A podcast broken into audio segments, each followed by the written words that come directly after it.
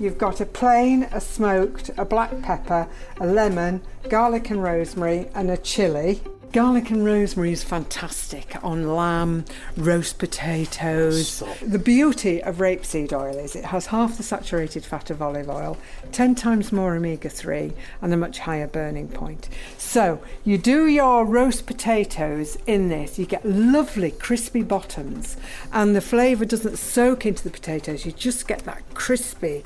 You know, I can see your face. Now, the lemon is fantastic. If you're making um, tipsy drizzle cake, Replace your margarine with the oil. Okay. Instant lemon drizzle cake, or you can use it on your fish. We actually mix. Uh, one of the other things that we do are vinegars. The black currant vinegar mixed with lemon oil is to die for. Okay. And then you spritz that over your salads. And then we have um, four salad dressings. And then we have five sugar free mayonnaises. Are these products all made with the rapeseed oil as oh, well? Oh, yes. Yeah. And then Yep. we're also looking into these at the moment, which is the soap. You know, we've been going for 15 years now, and it's a question of trying to find the different products and add them in.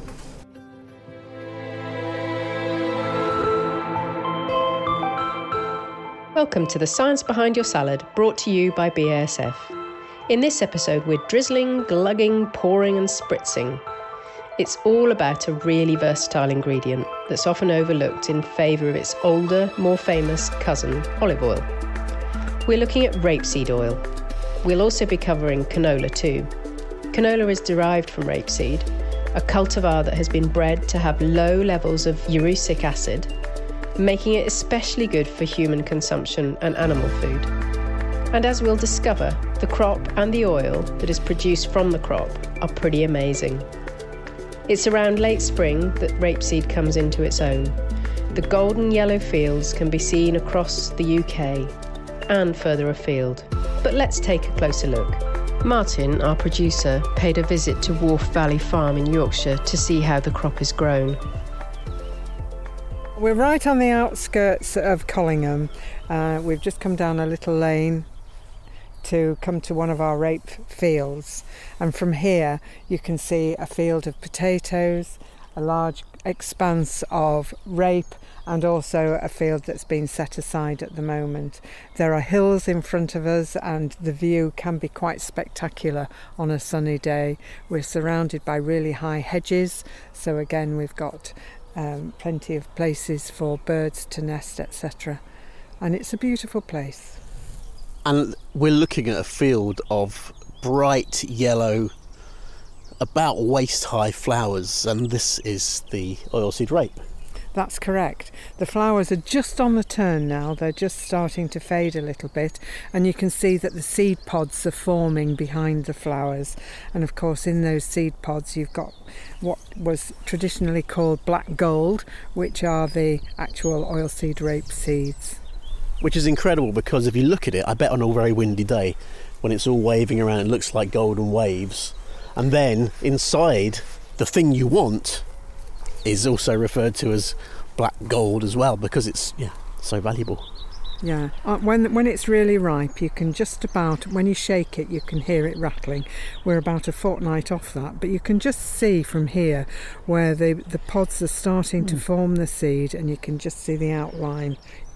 Traditionally, we tend to swath the crop and then we harvest it 14 days later. Explain what swath means so that uh, Okay. listeners know. Well, as you can see, the crop grows to about uh, four foot, five foot high. The way that we harvest it, we go through with a re- with a swather, which is a really sharp knife. It looks a bit like half of a combine harvester, and it cuts the top half of the stalk off. So it, it cuts about four foot off, which leaves a foot of really strong stem and then it just lies it over so that the, the actual crop will die naturally and it has air going over it and under it so that it, it really does dry it nicely. And then that way it's okay, but you have 14 days of panic in case it's going to throw it down with rain, in which case the rain on the last sort of 3 days the rain will bounce on the pods, shatter them and you can lose the seed. So at the moment right at the top of the plant is the flower Yeah. And below that is is the pod which at the moment looks like a kind of like a French bean or a, or a very fine green bean. And what happens to that? That that turns black, is that right? Only when it's dead. The seed pods are always formed behind the flowers. So mm-hmm. you, you can see on this stem here, we've got seed pods down to about a foot off the ground. So, you know, there is a lot there. It takes three ton of seed to make a thousand litres of oil. And the general harvest rate is between 1.1 and 1.6 tons of seed per acre. Basically, what we're saying is it's three acres to produce a thousand litres. And inside the pods, what do we have? You have little black seeds. Okay. Look a bit like black peppercorns, only smaller. Some of those are bulging, those Yes. some of those beans, and I Yes. guess that's where they're growing. Yes. And the the only difficulty you have is that the top tends to get ripe before the bottom, Sure. which is another reason why we swath so that it the whole crop dies and then you can harvest it. So when it's ready to harvest, in Yeah. how long from now? End of July. Just depends on, on the weather. The beauty of, of rape is, unlike olive oil, olive oil has to be dealt with straight away. With the rape, we can keep it in the barn for a year Wow, and we good. just press it when we need it. So we have a two year shelf life on our on our oil and we can press it as requested. So if we pressed it today, it would be two years from today, our expiry date. And, and how do you harvest it? Because obviously the the the black gold, the seeds Yeah. are so tiny. I'm guessing it's quite easy to lose them when Yes, when, the, when you come through with the combines or whatever. But, how- but you yeah. just put a different uh, riddle on it and it's fine. And if we leave too much behind, then we have a, an evening of deep depression. So that's how it grows. A few miles away, the seeds are crushed and turned into golden oil that is bottled on site by Sally Ann and her team before it goes out to stores and to the farm shop. And I have a bottle here. It's a deep golden colour and perfect for cooking and for salad dressings, as we've heard. Like all the crops we explore in the series, we want to explore the origins of the crop and discover how it's been domesticated. Rapeseed is part of the brassica family, so closely related to sprouts, cabbage, broccoli. In fact, the name rapeseed comes from the Latin word for turnip, rapum. Use of the oil can be traced back over 4,000 years to India, before being used as a lamp oil in northern Europe in the 13th century. Rapeseed oil contained a high concentration of erucic acid, which is a monosaturated omega 9 fatty acid. And the easiest way to describe that is it's not very good for you, apparently. And so the crop has been bred to reduce the levels of erucic acid, and so now it can be used for both human food and animal feed. Not only is it high in good fats, but it's also really high in protein. To dig a bit further into the story, I spoke to Jim Everson. Jim is president of the Canola Council for Canada, the trade association. The council represents the whole value chain in Canada. So, all of the growers of canola and then the processors, the seed exporters, those who make equipment used on farm to process the crop, are all involved. In Canada, canola is a huge business, and so I wanted to find out how rapeseed has developed and emerged to become the success story that it has today. You know, canola is an amazing crop, and you know we look at it; it's a Canadian invention. Uh, it was uh, developed through using just tradi- traditional breeding practices out of rapeseed. So, really, the product grown in Europe and the product grown in Canada is is very similar, if not identical. But we're proud of the fact that in Canada it was developed here. It's just been a fabulous development for Canada, uh, coming from a very small crop in the 1990s to now our largest crop across uh, Western Canada. It's the most valuable crop to Canadian farmers. There are very few products you'll appreciate in Canada, developed in Canada, where we're the leading exporters and, and, and you know dominate world trade, and we do that with canola. It's also a good thing for the environment. Uh, when you are tilling crops, you're tilling land, you are generating emissions, carbon dioxide emissions into the atmosphere, and we're now retaining those carbon dioxide in the soils. The seed is extremely small, so that is a challenge from a harvesting point of view because um, the last thing you want to do is, is lose any of those seeds out the back of your combine onto the field. So combines have to be remarkably well calibrated to be sure that we gather all those those very small seeds. And then those seeds t- are about 45% oil and 55% protein. So what uh, what is derived then from the canola seed is oil that goes for human consumption, vegetable oil, and the other part of it, the 55% of it, is protein that can be used for animal feeds, animal meals. And so both byproducts are valuable in the marketplace. You compare it to something like soybeans, where about 80% of the seed is protein and only about 20% is meal. So canola distinguishes itself largely as a product for oil as opposed to the, to the meal side. It's also a very healthy vegetable oil. It has only 7% saturated fat, which is the lowest saturated fat level of the common oils. It has no trans fats. It has really good omega 3 and omega 9 fats there that are the valuable fats that you desire. It's a very versatile oil. It's a light, neutral tasting oil. And it can also be used for deep frying, for sauteing, for stir fry. Um, it's a remarkably versatile and healthy oil. And then in, in, industrial application, it's also very valuable because it's long lasting. Uh, in, an, in a food manufacturing um, fryer, for example, it will last longer than competitive oils.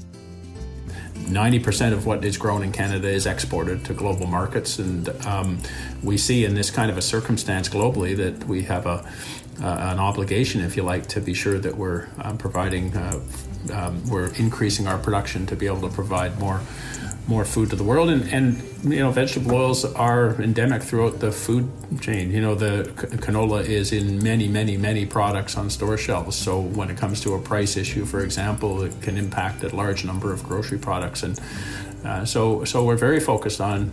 On, on the research work and innovation required and farming practices that will allow us to improve our production levels.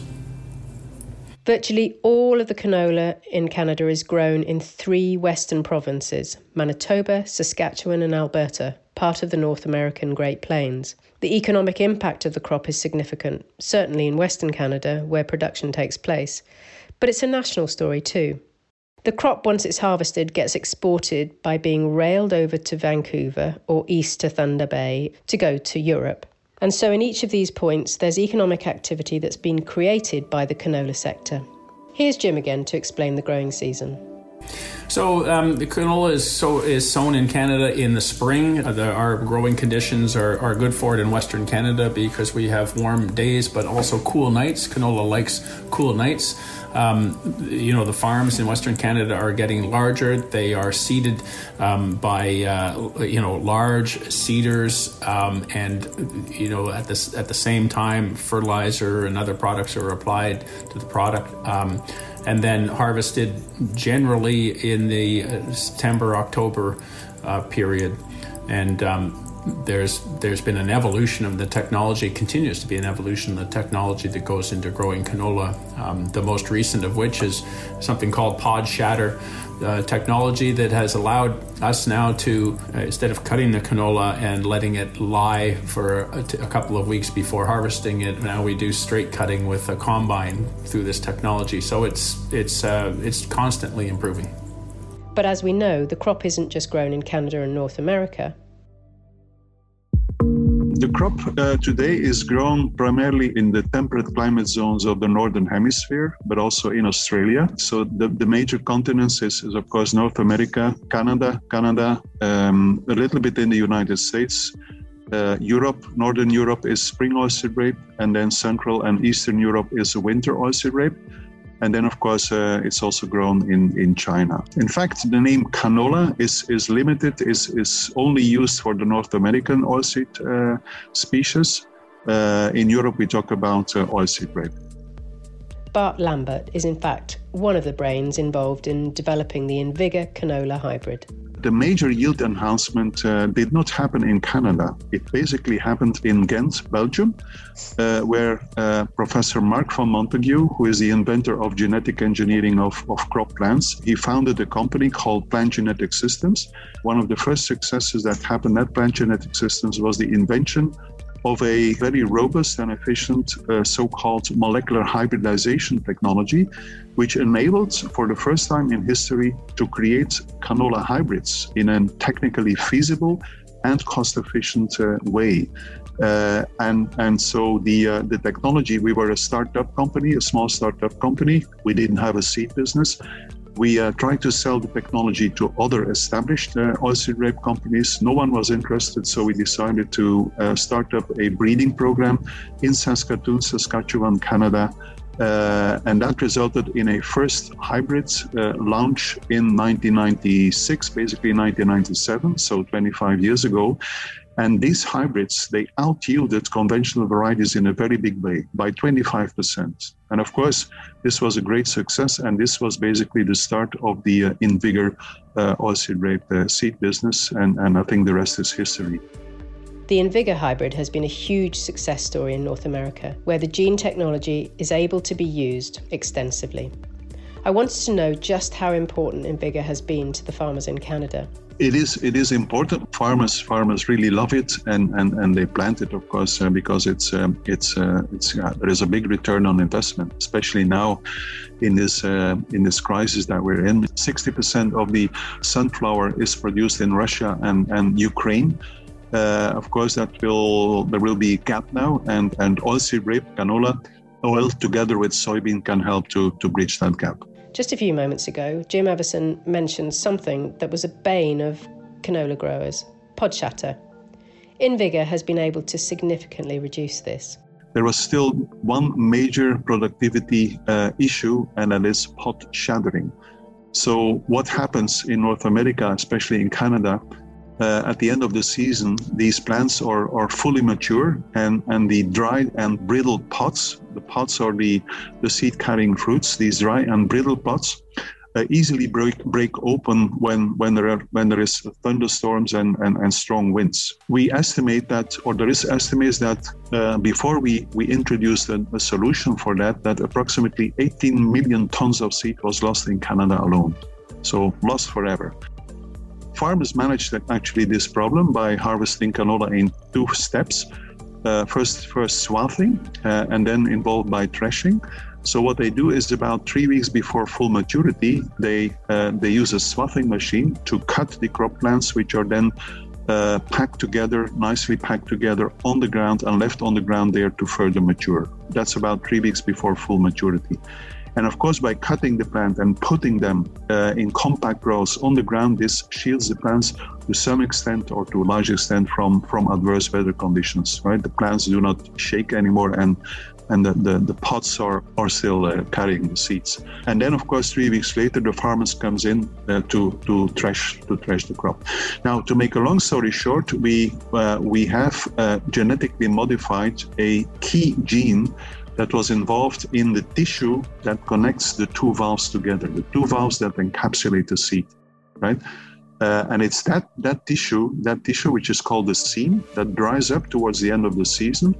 And of course, when it dries up and there is strong winds, mechanical forces, it simply the valves are separated and the seeds uh, the seeds are dropped. So what we did is we modified a gene that is involved in the formation of that tissue, in the formation of the seam, to make it stronger right? But not too strong to still to still enable harvesting and threshing, right? But but stronger to make sure that the, the valves the valves that encapsulate the seed uh, still hold together to protect against uh, against shattering.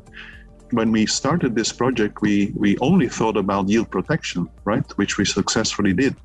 But uh, the major benefit uh, only turned out when, when the technology was, was deployed, because you can imagine that if the farmer notices that uh, the seeds do not, the pods do not shatter anymore, he can simply skip the swathing process and go for straight cutting. And that was really the major benefit, right? A huge breakthrough.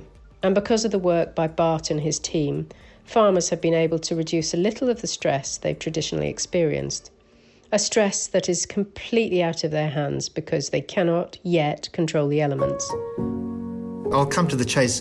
One uh, farmer's wife said, You know what this means to me is he comes home for dinner. It's given the growers the peace of mind that they don't have to rush out there and harvest 24 hours a day to prevent it from shattering open. It's so incredible that a technology can have the value of he comes home for dinner, you know, during harvest. Um, that is a revolution, and that is priceless. Garth Hodges is from BASF. He's the VP of the North American seed business. And whilst what he has just described sounds really simple, it's a big deal for farmers and their families. If they can provide them with that peace of mind, that can make the world of difference. But InVigor has not enabled canola to take off in Canada, it's allowed it to soar. I have seen an 8 million acre crop. Um, I've seen that grown to 12, and of course, now at 22, 23 million uh, acres. It's pretty phenomenal. All of the breeding that's gone into, all this evolution and revolution that's gone into the crop has actually allowed it to grow on more and more and more acres. In other words, you know, even on, on marginal acres, uh, it, uh, it, it performs very, very well. And then in the northern U.S., around the North Dakota, um, Montana, there is, um, you know, roughly two, two and a half million acres uh, there. So yeah, it's uh, it's just pretty phenomenal how how it's growing.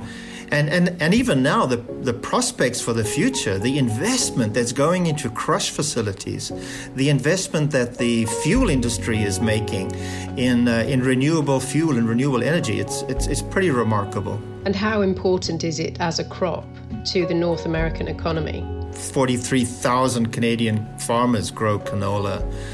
200,000 jobs are linked to that canola. It has contributed hugely to the Canadian GDP. Just think of the commodity price. Who would have who would have imagined ever that we would we would exceed $1,000 a ton? It's inconceivable that there is this appreciation. And you know what, Jane, it's almost as if the consumer is saying thank you. The consumer is saying I really do appreciate what you have done. I think it's awesome. It's like growing gold, isn't it?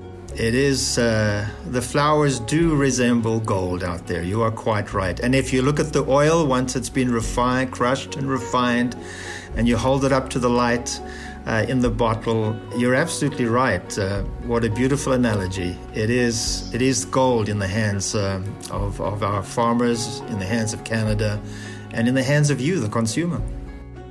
And the farmers do love it too. Josh Lade is one of them. His vast fields in Saskatchewan ripple with the golden crop, and he explained how InVigor has helped him. Straight cutting of canola is is something that's pretty new to the prairies, like really starting to take hold, say in the last two to three to four years, and you know that's definitely where has been a big advantage to our farm and many other farms is is just having these hybrids that have great pod integrity. You know, it's it's taken swathing or windrowing basically out of the question. There's other advantages to swathing as well, but it is a bit of a hassle. You you know, we often want to kind of let our crops mature on their own and go right to the bitter end because it's even proven on many trials around the place, even on our own farm, just the extra yield. So that's always good.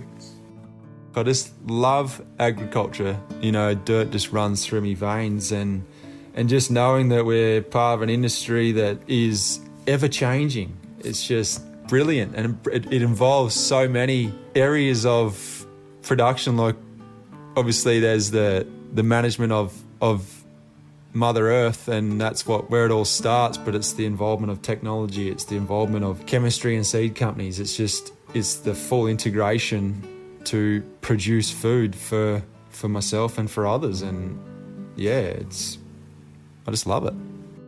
Thankfully, farmers like Josh are continuing to strive to provide food for the planet. But it's a planet that has changed significantly in the last few years, and this is truly sharpening the mind. Back in Yorkshire, Sally Ann Kilby reflected on the challenges that farmers and growers, not just of canola and rapeseed oil, but of all crops, face in the current climate. The volatile climate, the rising population, a global pandemic, and now war in Europe and a crisis of affordability for everything from food to fuel. For some, this will be desperate. Ukraine is really concentrating our minds on local homegrown products, etc., and being self-reliant rather than reliant on, on different on different imports from different countries.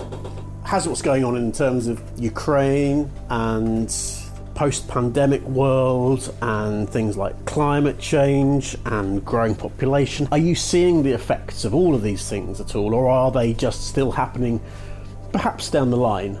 I think this last year has been incredible. The changes that we've had to cope with so quickly have been frightening.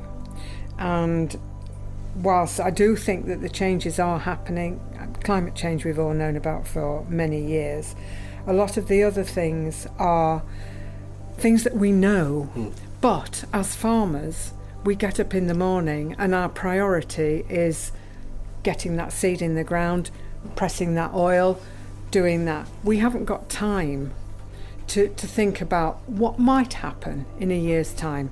It's no good thinking about that until we've got a little section of time when we can think of it. I mean, having said that, for example, because of Ukraine, then everybody is seriously considering putting more seed in the ground to grow more oil.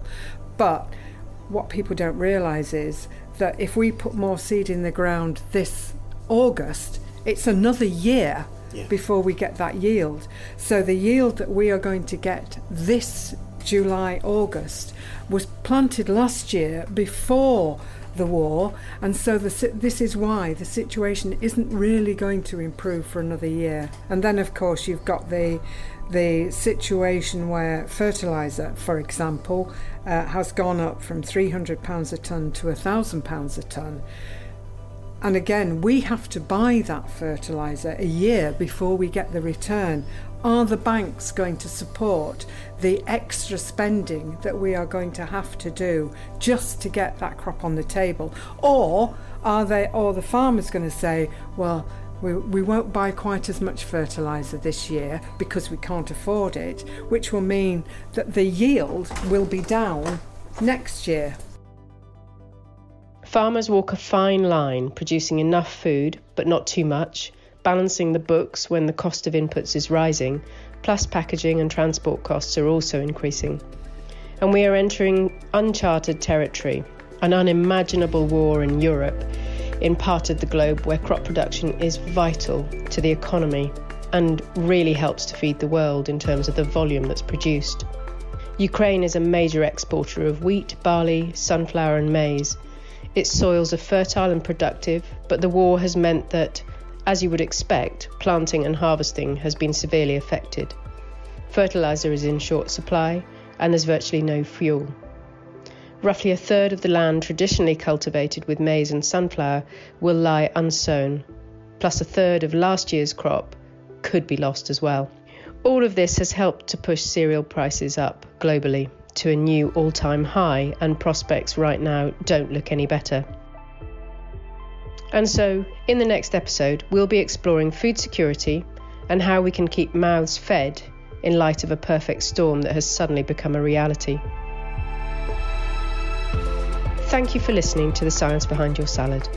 I hope you've enjoyed our delve into the world of canola and rapeseed oil. I'm Jane Craigie, and make sure you subscribe so you don't miss an episode. Thank you for listening.